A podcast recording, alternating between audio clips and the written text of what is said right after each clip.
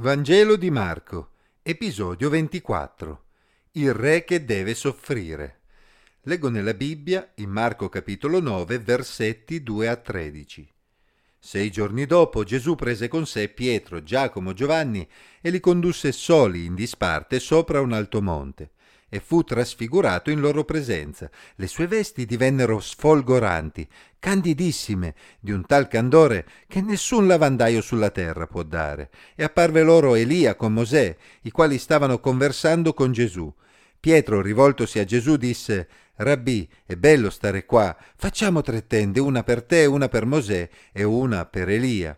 Infatti non sapeva che cosa dire, perché erano stati presi da spavento.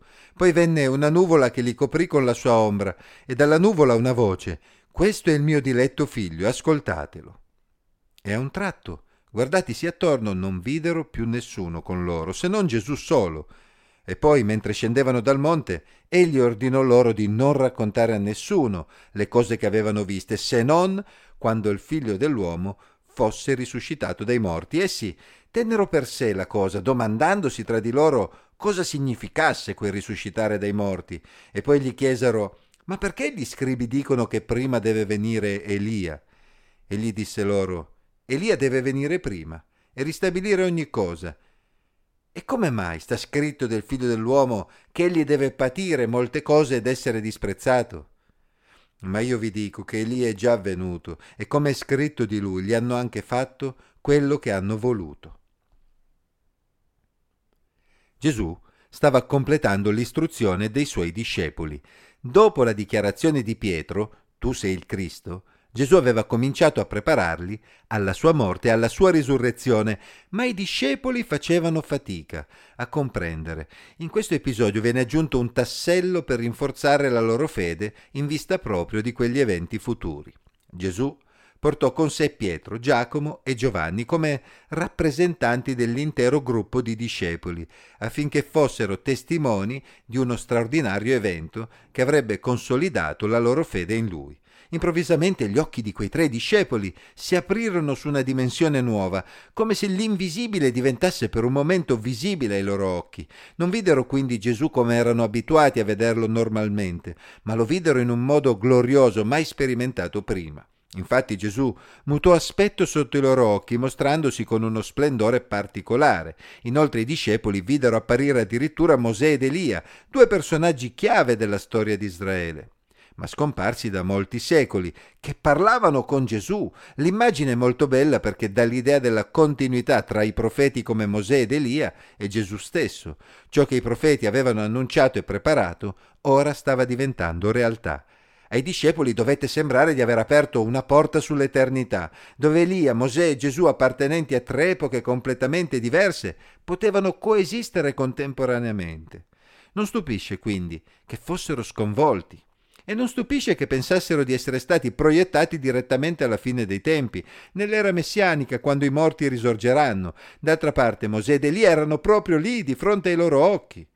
Questo pensiero emerge dalle parole di Pietro che propose di dare il via alla festa dei tabernacoli, in cui si usava appunto dimorare nelle tende, una festa che guardava indietro, al tempo in cui Israele aveva dimorato in tende nei quarant'anni passati nel deserto, ma anche una festa che guardava al futuro quando, secondo Zaccaria 14, 16-17, persone provenienti da tutte le nazioni sarebbero andate a Gerusalemme a prostrarsi di fronte al Signore e a celebrare proprio la festa dei tabernacoli.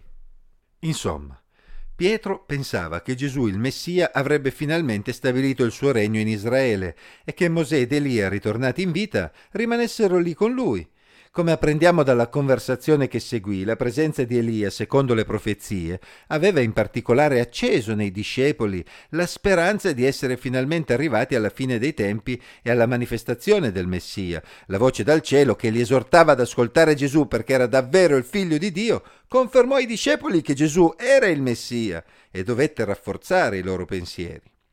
Poveri discepoli! Chissà che delusione, quando improvvisamente si ritrovarono di nuovo sul monte insieme a Gesù, senza Mosè, senza Elia, con il loro sguardo che si ritrovava a contemplare la realtà che avevano sempre conosciuto.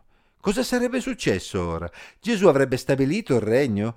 Ora che comunque era venuto Elia, adesso insieme a Gesù sarebbero andati a dirlo agli altri discepoli? Chissà quante domande riempivano la testa dei discepoli, ma non ebbero il tempo di farle perché Gesù ancora una volta spense il loro entusiasmo sul nascere, ordinando loro di non raccontare a nessuno le cose che avevano viste se non quando il figlio dell'uomo fosse risuscitato dai morti.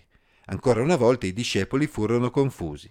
Perché Gesù parlava di risurrezione dei morti? Secondo il pensiero giudaico, essi si aspettavano la risurrezione alla fine dei tempi e avendo visto Mosè ed Elia per un attimo, avevano probabilmente pensato che quel tempo fosse venuto, ma ora Gesù parlava come se qualcuno che egli chiamava il figlio dell'uomo dovesse risuscitare dai morti, mentre loro avrebbero continuato a vivere le loro vite normalmente. Come avevamo visto in precedenza. Quando Gesù aveva annunciato per la prima volta la sua morte e la sua risurrezione, i discepoli non avevano capito e Pietro lo aveva addirittura rimproverato, si veda Marco 8, 31-32. Si trattava di un argomento difficile da comprendere, infatti quando essi sentivano parlare del figlio dell'uomo pensavano probabilmente a Daniele 7, in cui il Messia, chiamato appunto figlio d'uomo, riceve un segno che dura per sempre. Ma nel suo parlare di risurrezione dei morti, Gesù sembra implicare che il figlio dell'uomo debba morire, un punto che rimaneva oscuro per i discepoli. Con l'immagine di Elia e Mosè ancora fresca nelle loro menti, i discepoli cercarono di comprendere meglio cosa stava accadendo. Non era quello il segno secondo il quale il Messia avrebbe stabilito il regno? Essi pensavano infatti alle profezie di Malachia che i loro scribi avevano interpretato in quel modo. Ecco, io vi mando il mio messaggero che spianerà la via davanti a me. Malachia 3.1. Oppure, ecco, io vi mando il profeta Elia, prima che venga il giorno del Signore, giorno grande e terribile. Malachia 4.5. Gesù Confermò la loro aspettativa riguardante Elia e confermò che Elia era già venuto, ma egli si stava riferendo a Giovanni Battista, che infatti aveva preparato la strada davanti a lui portando un rinnovamento spirituale in Israele. Non a caso l'Evangelista Marco aveva citato Malachia 3.1 proprio al principio del Vangelo, introducendo Giovanni. Si veda Marco 1.2. Proprio come era scritto di Elia, che era stato perseguitato dal re Acab e da sua moglie Jezebel, si veda prima re 19, anche Giovanni Battista era stato maltrattato dal re Erode Antipa e come sappiamo era stato addirittura ucciso. Ma Gesù li invitò a riflettere anche su un'altra profezia. Come mai sta scritto del figlio dell'uomo che egli deve patire molte cose ed essere disprezzato?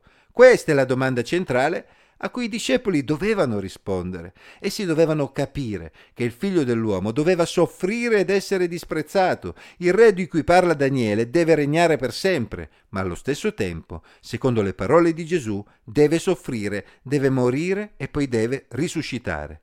In sostanza, Gesù stava rivelando loro che il personaggio di cui parla Isaia 53, il servo sofferente che sarebbe morto per i peccati del popolo, coincideva con il re che doveva regnare per sempre. Questo era il tassello che a loro mancava e che impediva loro di comprendere pienamente il piano di Dio. Il re che deve regnare è anche il re che deve soffrire. Gesù è il re dei re e i discepoli lo videro in una gloria particolare quel giorno durante la trasfigurazione, ma quel re prima di regnare, è venuto anche per servire, per dare la sua vita per i peccati dell'umanità. I discepoli non avevano ancora capito questi concetti. E noi, che viviamo duemila anni dopo quei fatti, abbiamo compreso che il Re che regna per sempre è anche il Re che ha sofferto per noi sulla croce.